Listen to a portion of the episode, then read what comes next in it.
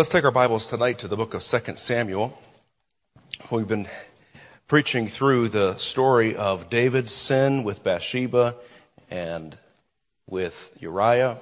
And now we have come to a point where the the, the corner is about to be turned in Second Samuel chapter twelve. It says there in verse one, "And the Lord sent Nathan unto David. And he came unto him and said unto him, There were two men in one city, the one rich and the other poor. The rich man had exceeding many flocks and herds, but the poor man had nothing, save one little ewe lamb which he had bought and nourished up. And it grew up together with him and with his children. It did eat of his own meat and drank of his own cup and lay in his bosom, and was unto him as a daughter. And there came a traveler unto the rich man, and he spared to take of his own flock and of his own herd, to dress for the wayfaring man that was come unto him, but took the poor man's lamb and dressed it for the man that was come to him. And David's anger was greatly kindled against the man, and he said to Nathan, As the Lord liveth, the man that hath done this thing shall surely die, and he shall restore the lamb fourfold, because he did this thing, and because he had no pity. And Nathan said to David, Thou art the man. Thus saith the Lord God of Israel, I anointed thee king over Israel, and I delivered thee out of the hand of Saul. And I gave thee my, thy master's house, thy master's wives in thy bosom, and gave thee the house of Israel and of Judah. And if that had been too little, I would moreover have given unto thee such and such things. Wherefore hast thou despised the commandment of the Lord to do evil in his sight? Thou hast killed Uriah the Hittite with the sword, and hast taken his wife to be thy wife, and hast slain him with the sword of the children of Ammon. Now therefore the sword shall never depart from thine house, because thou hast despised me, and hast taken the wife of Uriah the Hittite to be thy wife." And we'll read off, leave, uh, leave off reading there. I want you to see, first of all, the very first sentence in the chapter. "And the Lord sent Nathan unto David." The first point to write down, if you're taking notes, is this: God lets us do what we want before he responds. The Lord did not send Nathan to David when David was walking on the roof of the king's house. He could have, but he didn't. He didn't send Nathan to interrupt the men who brought Bathsheba to the king's house. He didn't send Nathan when Uriah was sleeping on the palace steps. He didn't send Nathan when David made Uriah get drunk. He did not send Nathan to intercept the kill order that David sent to Joab. He let him live. He let him make his choices. Because here's the truth: David is on trial. God sat back and he watched what David would do. John Calvin is wrong. Men are not robots. They're not pre-programmed to carry out some predetermined action. By the way, that would only make God the author of sin, if men were carrying out what God had already dictated would come about. I know a lot of, there's a lot of people who have sinned a lot. And if God has ordained it all, there's no way to make that good. Also, it makes God out to be quite a monster, because not only did he tell them to sin, he is telling people to ruin people's lives. Here's the truth: God allows men to sin. He allows Satan to tempt. He allows the world to do what the world's going to do. And he allows men to choose what they decide to do. Do they want to serve God or not? Why? Because God wants your love from the heart. That's why. God wants you to choose to do right.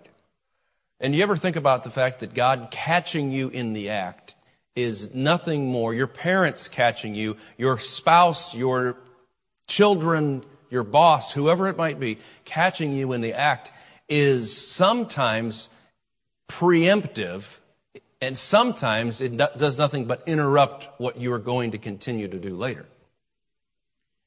Look at James chapter one. Hold your place there in Second Samuel, if you would. Look at James chapter one, verse twelve. Our choices manifest our love. So, uh, James chapter one, verse twelve. Blessed is the man that endureth temptation, for when he is tried, he shall receive the crown of life which the Lord hath promised to them that always do right. That's what we think. Promise to them that work hard and do their best. Well, that certainly is part of it, but that's a result of he gives the crown of life to them that love him.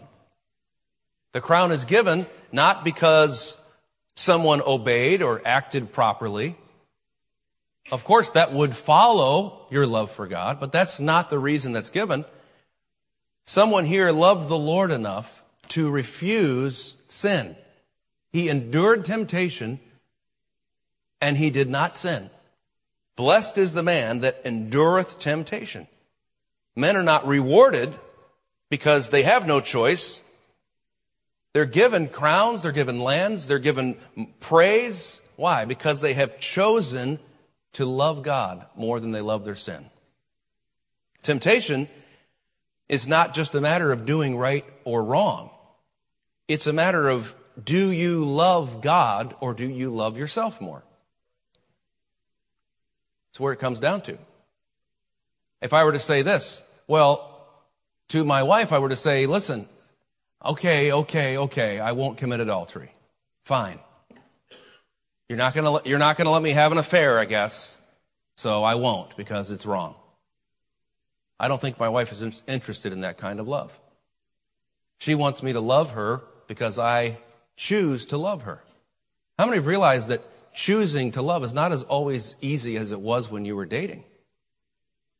Choosing to love is a choice no matter how hard it is.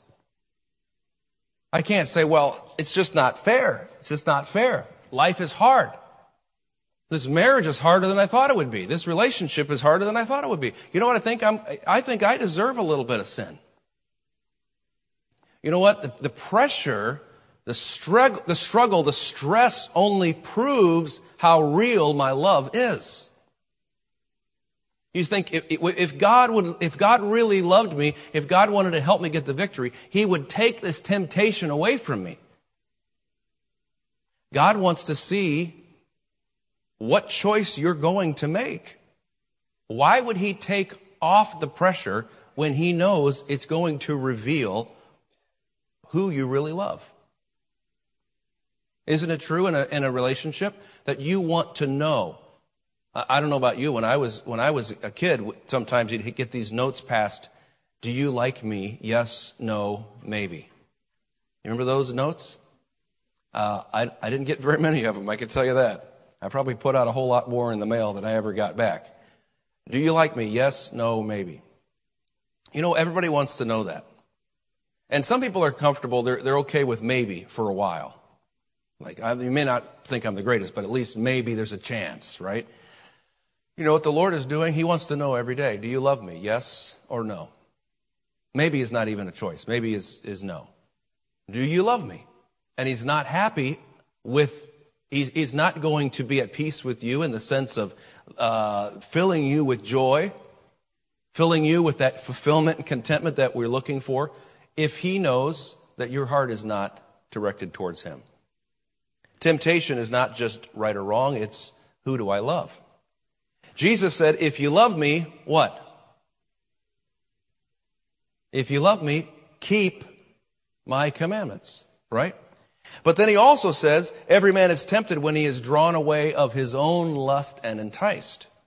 So if I love myself, I'm going to give my sinful flesh what it craves, what it desires, and then I'm going to expect God to bless me anyhow.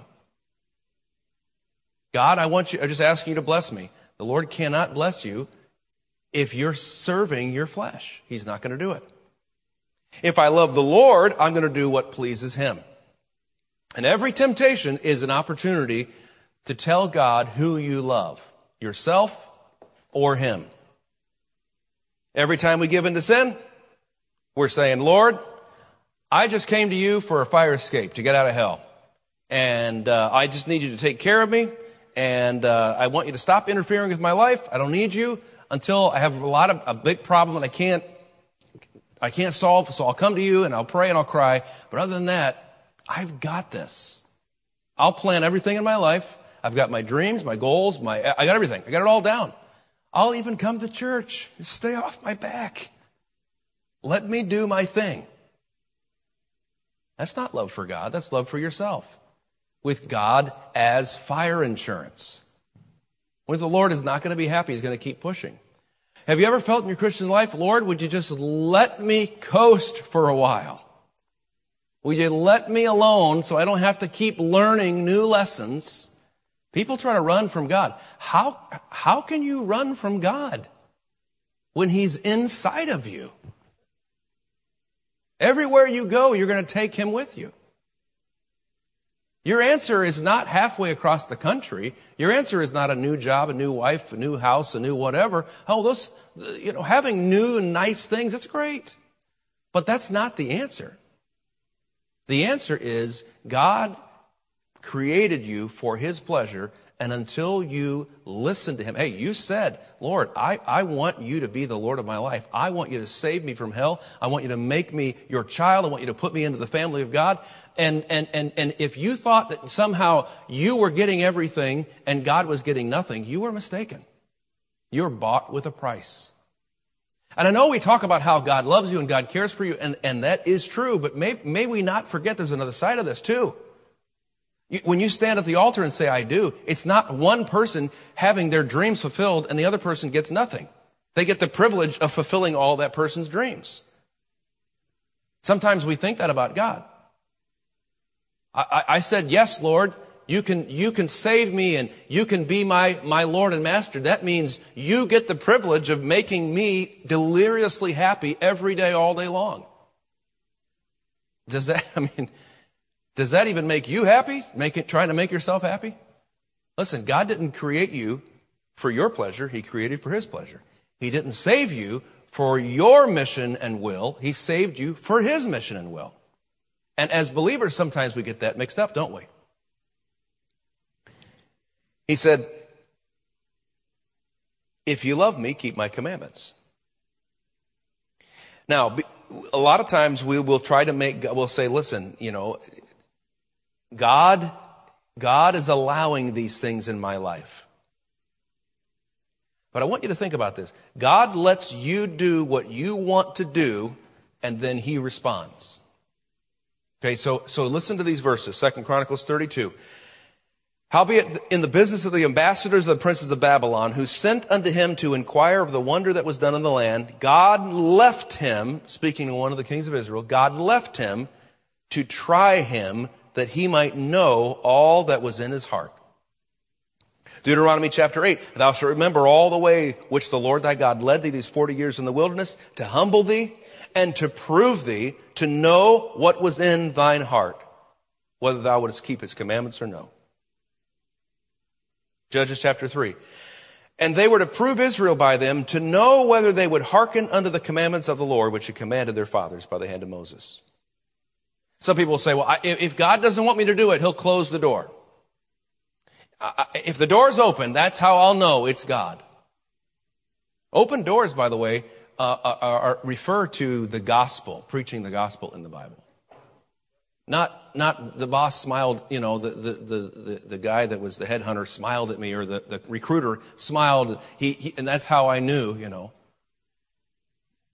Sometimes we get, I just hear people say, I just, the classic line, I just felt led. I just had peace about it in my heart. Where, where, I'm sorry, where was the peace? In your heart? That's, that's a tough one, isn't it? That's not a scriptural position. It's not a scriptural position. It's people that are seeking to sanctify their own careless and lazy approach to the words of God. We're not told to follow these impressions. We're told to search the scriptures. We're not told to look for a path with no resistance. How do I know it was God's will? Because it was easy. How, how do you explain Jesus Christ going to the cross? That was the will of God for him. It wasn't easy. We, we, we, we're, we're so caught. How do I know that it's God's will? Because I want to do it. Well, what happens if your heart is deceived? God told us to study, to show ourselves approved unto God, a workman that needeth not to be ashamed. What I'm saying here is, this is not a message on God's will, but, but notice here that the, the Lord allowed David to do what he wanted to do. He allowed his actions to play out completely, and then he made his choice to reward or dis- discipline him. And that's the way it's going to be with us. We're supposed to know the Word of God. We're supposed to study the Word of God, and we're supposed to be filled with the Spirit. We're supposed to be ready to deny our flesh what is sinful. Why? Because we love Jesus Christ, and we love him more than we love ourselves. We love him more than we love our desires. When temptation comes, God is not going to force you to choose the right thing. Satan cannot make you sin. Your flesh will scream and cry and tell you that there is no way you can survive if you don't get this. Your flesh is a screaming brat. I don't know what, who, I don't know whose kid it was. I don't know. I don't know anything about it. I just know yesterday, uh, I'm in the house. I'm trying to study, and there was a kid that I don't know what had happened, but apparently someone was extracting their toenails. That kid was screaming like a banshee. I mean, it was nonstop, and I just, I was sitting there. I thought, did someone take a re- somehow get a spiritual recorder and record my flesh? That it's just screaming at the top of its lungs. And, you know, what do we think as parents? If if you've raised any kids, you may think, well, somebody needs to stop that. They need a swift kick in the posterior.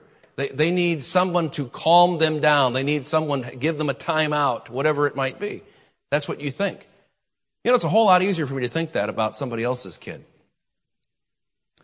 It's a lot easier for me to even think that about my own kid. I need to discipline my kid and get the, it's not easy to think that about my own flesh. My flesh lies and tells me, I will not make it another hour if you don't provide for me what I need. Not what I need, what I must have to survive. If, if I don't get to look at that, drink that, feel that, hear that, I will die. I don't know what you're going to do with the rest of your existence, Spirit, but I know what I'm going to do. I'm going to shrivel up and die. That's what's going to happen. You say that's, an, if you've never fought the flesh, then you never heard it say that. If you've always just give in to your flesh and give your flesh whatever it wants to listen to, whatever it wants to watch, whatever it wants to put in his mouth, it's always going to be connected with the five senses in some way.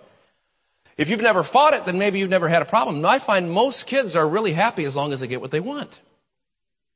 But it's when you say no, that's when we find out. When, ta- when temptation arises, no one can make you do wrong. If you're a child of God, no one can make you do wrong. Not even your flesh can make you do wrong, because your flesh has been cut loose from the Spirit. The Spirit is autonomous. It is f- free of all interference. And here's the problem as believers. It's not whether or not it's true. It's whether or not we believe that it's true. You have a problem with anger. Well, why? Well, let me guess. Something to do with your ethnicity. Something to do with your dad and his anger problems. Something to do with, with your, that you haven't eaten anything. You haven't eaten anything. Right? You need to eat something. Or maybe you ate too much. Maybe you didn't get enough sleep. Or you have a lot on your plate. There's just a lot going on right now. Now listen, we all say these things. Why? We have to save face somehow. But the end, at the end of the, of the day, the, the truth is, no one can make you lose your temper.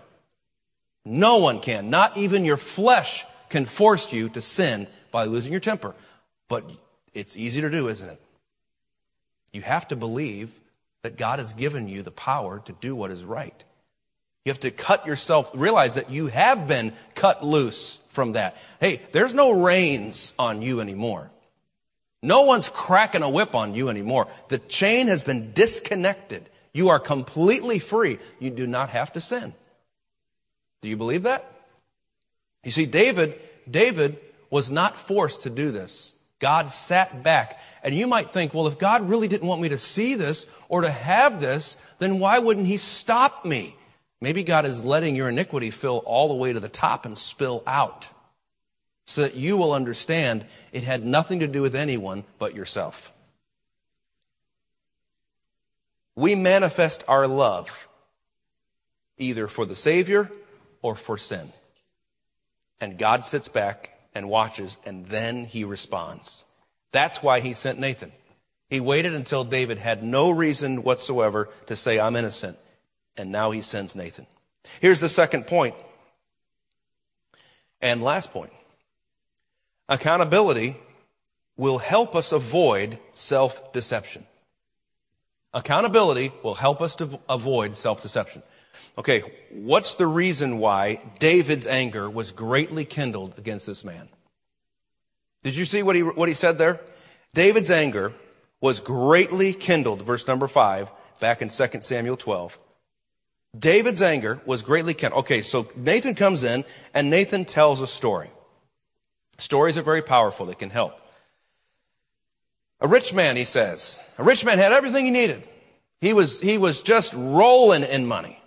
But he used his power, his authority, to take the, the, the sole possession of a poor man. He said, I want what that poor man has, and so I can use, I can use my authority and power to take that thing that he has. The rich man did not love this, this thing that he was stealing. He didn't love it at all. It was just another acquisition for him. He had a habit of whatever he wanted, he got. Things didn't stay long on his Amazon wish list. It just, if he wanted it, he got it. He saw the lamb, so he wanted it. He had his own flocks and herds, but he didn't use those. He just wanted to take that. He thought, I don't know, he had something in his mind. Whereas the man who only had the lamb, he really loved that lamb. And that was the only thing that really mattered. That's why he lived. It was the opposite. The complete opposite. It was the only thing that he loved, the only thing that he had, but he had no power to protect it. And so when David hears this story, it says David's anger, verse number five, was greatly kindled against the man. Man, Nathan's not playing fair here. He pulled him in hook, line, and sinker, didn't he? This is why our heart cannot be trusted. Why? Because David shows this. He shows how someone can be absolutely outraged over the sin of other people and still not recognize that he has far greater sins in his own life. That's why we don't trust our heart. Here's how you know. When you're really mad when people do things to you that you do to other people. I can't believe that they call themselves a Christian and do that and not realize what they've done. You say, well, I wouldn't, I would never do that. I'm not saying you've committed adultery and murder. I'm saying that it's easy to find. You, once someone told me this years ago and it ruined me. It's, it ruined me. Someone said that the thing that irritates me the most about other people is probably something that I do myself. You don't believe it, do you? You know why? Because your heart is deceived. The area in which you show no grace to someone else is probably because all the grace has been used up on you. You're showing grace to yourself because you do it. But you can't imagine that someone else would do it. You know, this is why Pharisees, by the way, the Bible says they, they look great on the outside, but inside they're full of dead men's bones. Very concerned about the, the paying the tithe and of mint and anise and cumin, but have omitted weightier matters of the law, like mercy and faith and judgment. So you're very concerned about what someone is wearing, but not concerned about the, the heart of criticism that you carry with you everywhere you go. It's, it's easy to find, uh, to, to find someone's, uh, I can't believe that she would say that. Shut up in the back. Why she would always have that, I, she just doesn't stop talking. I have told you, right? They can't see the inconsistency because the heart is deceitful. We have to learn here that there's a danger that I can make God's commandment, commandments binding on you, but not on me. I demand. You ever heard someone say, I'm, I, I, I'm offended by that? I always, I always marvel at people who, who say it like that. I am offended by that. As if somehow their life has come to a screeching halt because of what someone else has done to them. I'm, I am outraged by that. I can't understand how you could think that. That's, that's hypocrisy, if you have to say it that way. It's hypocrisy. Why? Because what you're trying to sound like is superior, superior in your righteousness. I'm looking down. I can't believe she would ever do or say that. If you're talking like that, there's a really good chance that there's some sin in your life that no one's calling you out for. Maybe not in the moment. David here, he is, he is outraged about this guy. He's outraged over somebody stealing a sheep, and he stole a man's wife. He, why can't he see the inconsistency? He, he, he's furious because somebody had, you know, robbed some property. It was wrong for sure, but he just put somebody to death. He killed a man. Not worse than that. He, he hired a hitman to kill somebody. Why? All the ways of man are clean in his own eyes, but the Lord weigheth the spirits. Proverbs chapter sixteen, verse two. Proverbs twenty-one, verse two. Every way of a man is right in his own eyes, but the Lord pondereth the hearts. The heart is deceitful above all things and desperately wicked. Proverbs twenty-eight, verse twenty-six. He that trusteth in his own heart is a what? Fool. Trusteth in his own heart. But whoso walketh wisely, he shall be delivered. Let me ask you, when does the heart stop deceiving itself? What's the age? Is it twenty? How many are over twenty and found your heart's deceived yourself? Anybody? Okay, is it forty? Is forty the age? How many are over forty? Realize, nope, still deceived me at least once. All right, so is it sixty? Is sixty the age where your heart stops deceiving you? Anybody over sixty has had your heart deceive yourself? I know it's embarrassing to raise your hand. I'm doing it for your flesh. How about, is it eighty? Is eighty the age where you no longer deceive yourself anymore? You know what I'm saying, right? Is that the age? Yeah, it's not the age, is it? You see, our heart is our heart. And here's what's crazy. Our heart will disguise itself as wisdom and experience and street smarts, right? When really what it is, it's deceived itself. It's deceitful above all things. Does that even include Satan? I think it does. It's desperately wicked. It has no other desire but to be wicked and get its way. And so it's it's frustrating for us because we think, well, what's the what's the use then? I'll just be comatose. I'll just do nothing. That sounds like a deceived heart talking. Well, then I'll just, I, I can't, I can't get away with anything. I guess the whole world, no, no. He said, here, here's the answer. I, the Lord, search the heart and try the reins.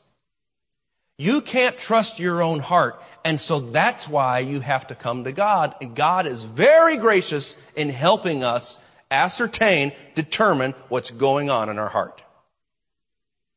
You notice that the law did not demand death. The law did not demand death for taking a lamb. Watch what he says. David's anger was greatly kindled against the man, and he said to Nathan, as the Lord liveth, the man that hath done this thing, done what thing? Stole a lamb. This man shall surely die. You know, the law did not demand death for a lamb. It did demand death for adultery and for murder. Right? You know what that means? When you find yourself outraged over other people and their sin and their wickedness, be careful. Be careful.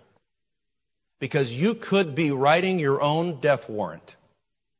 You could be writing the judgment that God is going to put in your own life. How do I know that? David lost four of his family members. He didn't even maybe realize that he was talking about people. He thought he was talking about a sheep. And he wanted to put a guy to death for killing a sheep, for t- stealing a sheep. And God was saying, no, no, no, I'm talking about people. And you're going to pay four people for what you did. And he did. He lost four people in his family. You blind guides which strain at a gnat and swallow a camel. It's like a kid eating vegetables. You know, chocolate, candy just goes down like the hatch all day long. It was straining at something really small. What did the Lord say? Why beholdest thou the mote that is in thy brother's eye, but perceivest not the beam that is in thine own eye? So we go, we sin, and then we go further into sin, and then we we cover it up, and then we add layers of deceit to it, and we're completely trapped, and and and, and we do not see our actions because it's us that's doing it. We don't love anybody else enough to excuse their failures, but we love ourselves enough to excuse all of our failures. You ever see somebody caught, you know, caught in a fault and said, I don't, I, how can they not see what they're doing? How can they not see? The same reason we can't see it in our own lives. When something that's very obvious to God, very obvious to other people, we can't see it because the heart is deceitful. And this is why accountability is so important. This is why fellowship and preaching is so important. Well, I'll just stay home and watch it on television. Some of you are watching on T V, uh, on, on live stream tonight, and you should be here. You should be here. Now, some can't help it. They have to work, or they, they're, they're infirm, or whatever the case might be. Uh, but we've uh, considered cutting the live stream off. Why? We don't want to facilitate people doing things they should not do. Did you know the Bible never commands the church to live stream services? Well, I think it would be very unkind and very ungracious. I think it's very wrong to not come to church. Amen? Now, here's one where you can say amen. You're here, amen? I think it's wrong not to go to church. Amen. Isn't that amazing? But but but but we, we come up with all kinds of excuses. And we keep pushing it. And further and further and further we go. You need fellowship with the believers. Because you need to be reminded that you're not the only Christian. And that it does matter what you do with your life. You need Christian friends who are more spiritual than you. If you hang out with people who think just like you and don't challenge you in the things of God, then you need to get new friends. Amen. I don't care if your friends are the coolest in the world. Drop them.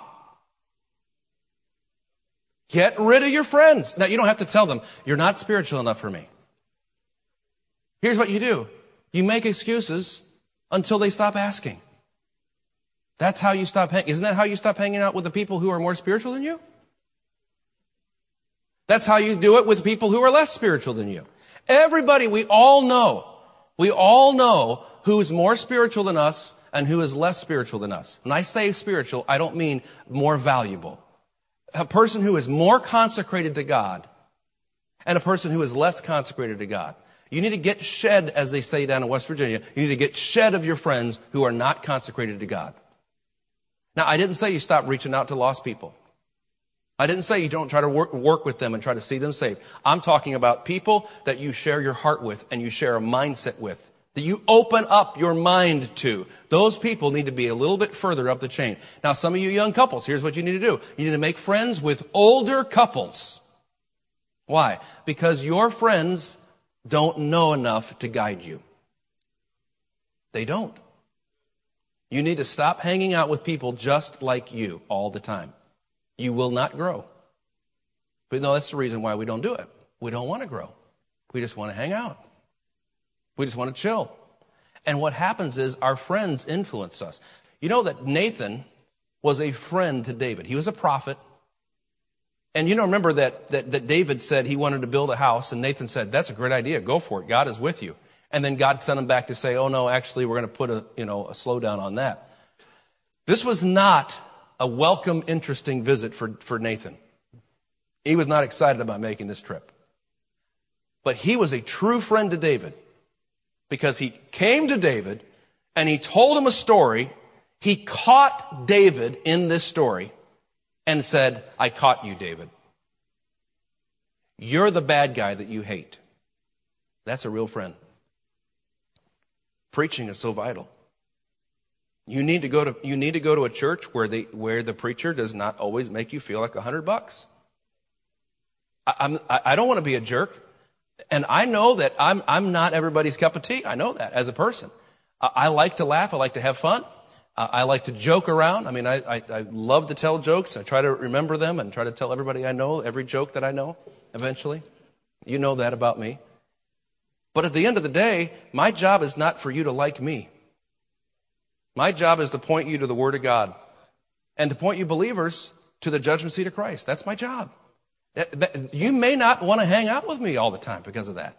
You may not think I'm cool. You may not like to, you know, to, hey, let's go, let's go do this and that. And by the way, I love to go and do things and hang out with people. I love all that stuff. But I know it's weird sometimes. Here's the preacher. Unsaved people. They're like, sorry for my language. I guess I guess it's okay to cuss when nobody's around, right? But a preacher comes, oh, we better shut up. We don't get in trouble. It's funny, isn't it? We do funny stuff.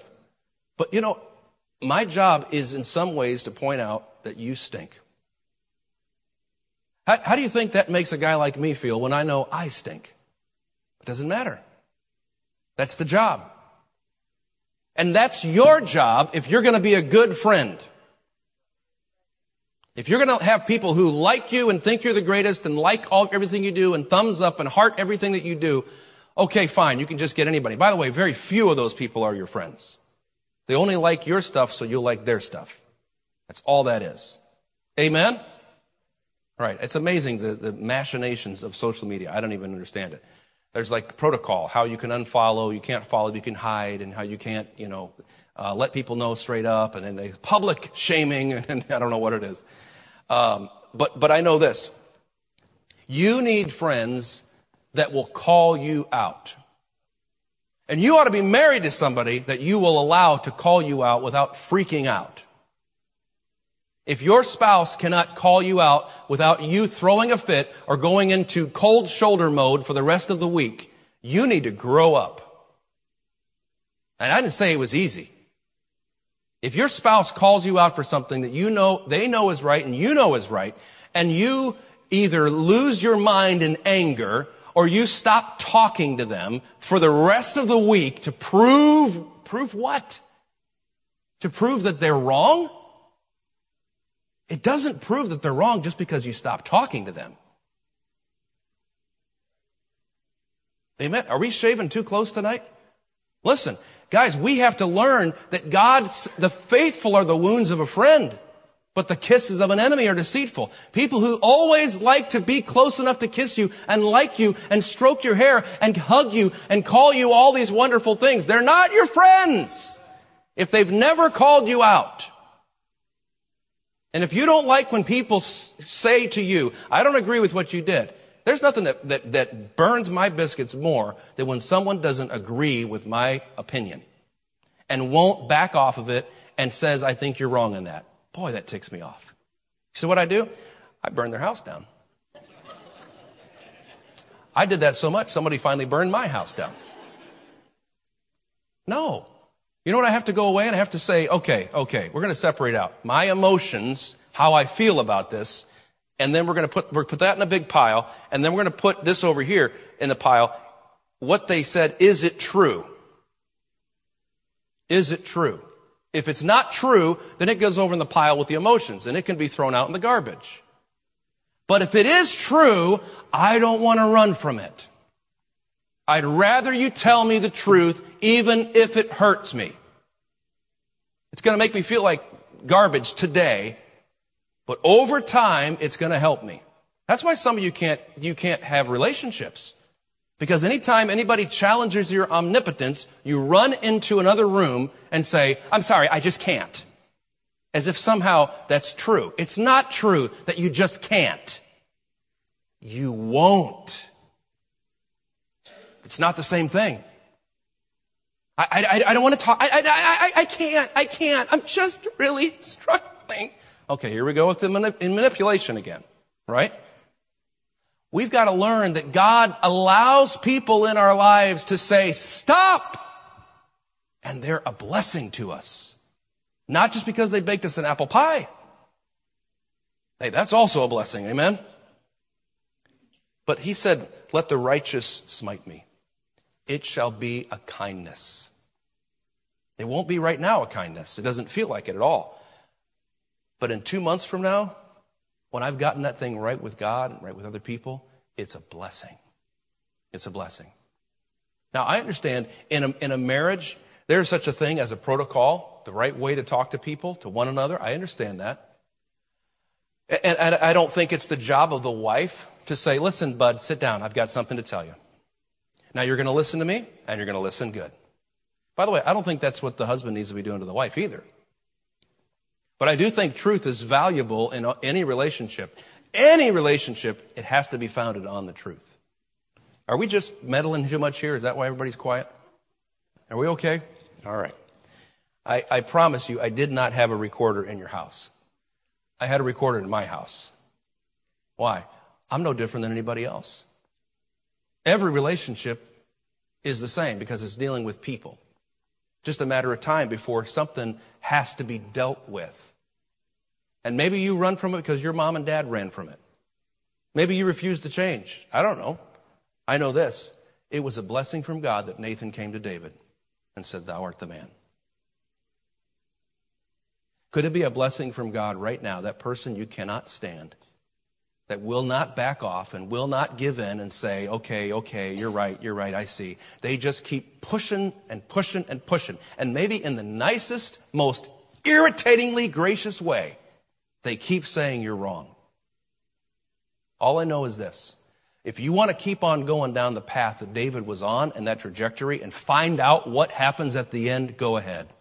Not me. I say, Lord, take one of my limbs before you do that.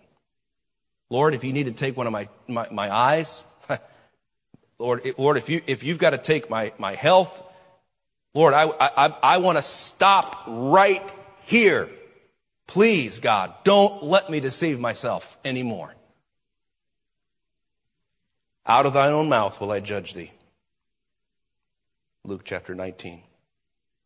We all know wrong when we see it, but we just seldom see it in ourselves. How often do we find that these hidden sins in our lives become, cause us to become very harsh and critical and intolerant of other people that are guilty of much less than we are? We become stern and become demanding. Accountability will help us avoid self-deception. So I ask you this question in closing. Do you have Nathans in your life? Honest friends who can see you for who you are? They can see what you cannot see in your life? When's the last time you asked your friend to say, is there something in my life that is not pleasing to God that you're afraid to tell me? Is there something that I'm doing that I should not be doing? Will you tell me? You ought to have at least one friend like that. Does that person have the ability to speak boldly in your presence? Or do you turn away from friends like that and say, I don't want to hang out with them. They don't like me. They're not nice to me. They just don't have enough grace. Do you push them to the side because you can't handle what you know on your heart, in your heart that they will say is true? All of us need those people. All of us need a Nathan who can walk in. Maybe after a couple year, months ago, we were hanging out, grilling out, having fun, laughing. But today, it's a different day. Today, Nathan has to come in and has to do what is uncomfortable for him. Let me ask you this. Have you ever been a Nathan to one of your friends?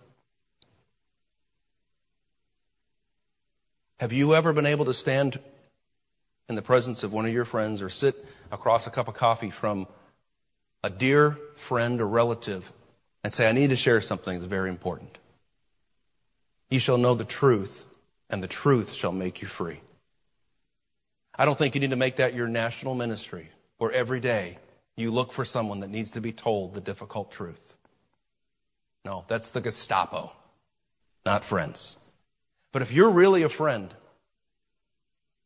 you ought to, you ought to be able to receive that admonition from Nathan, and God helping you, you ought to be able to give that admonition. There's some of you here tonight that have done that for me, and I thank you for that. We're still friends. And matter of fact, we're probably better friends than we were because of that. Please don't do it unless God tells you to do it.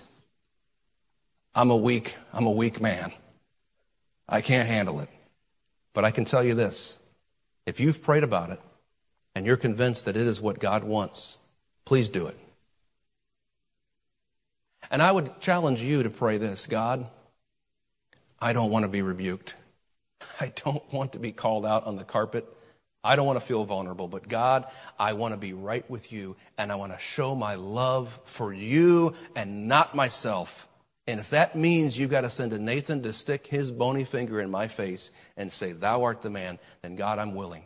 Give me the strength. Give me the courage to face the truth. I can promise you, if you pray a prayer like that, you are growing in your Christian life. God is honored and pleased with you.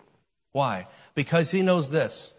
As far gone as you may be, there's a chance for God to work in your heart. We're turning the corner now, and we see how God sat back and let David do his thing, and then in his mercy, he sent a Nathan. He sent Nathan to say, thou art the man. Would you bow your heads in prayer with me tonight?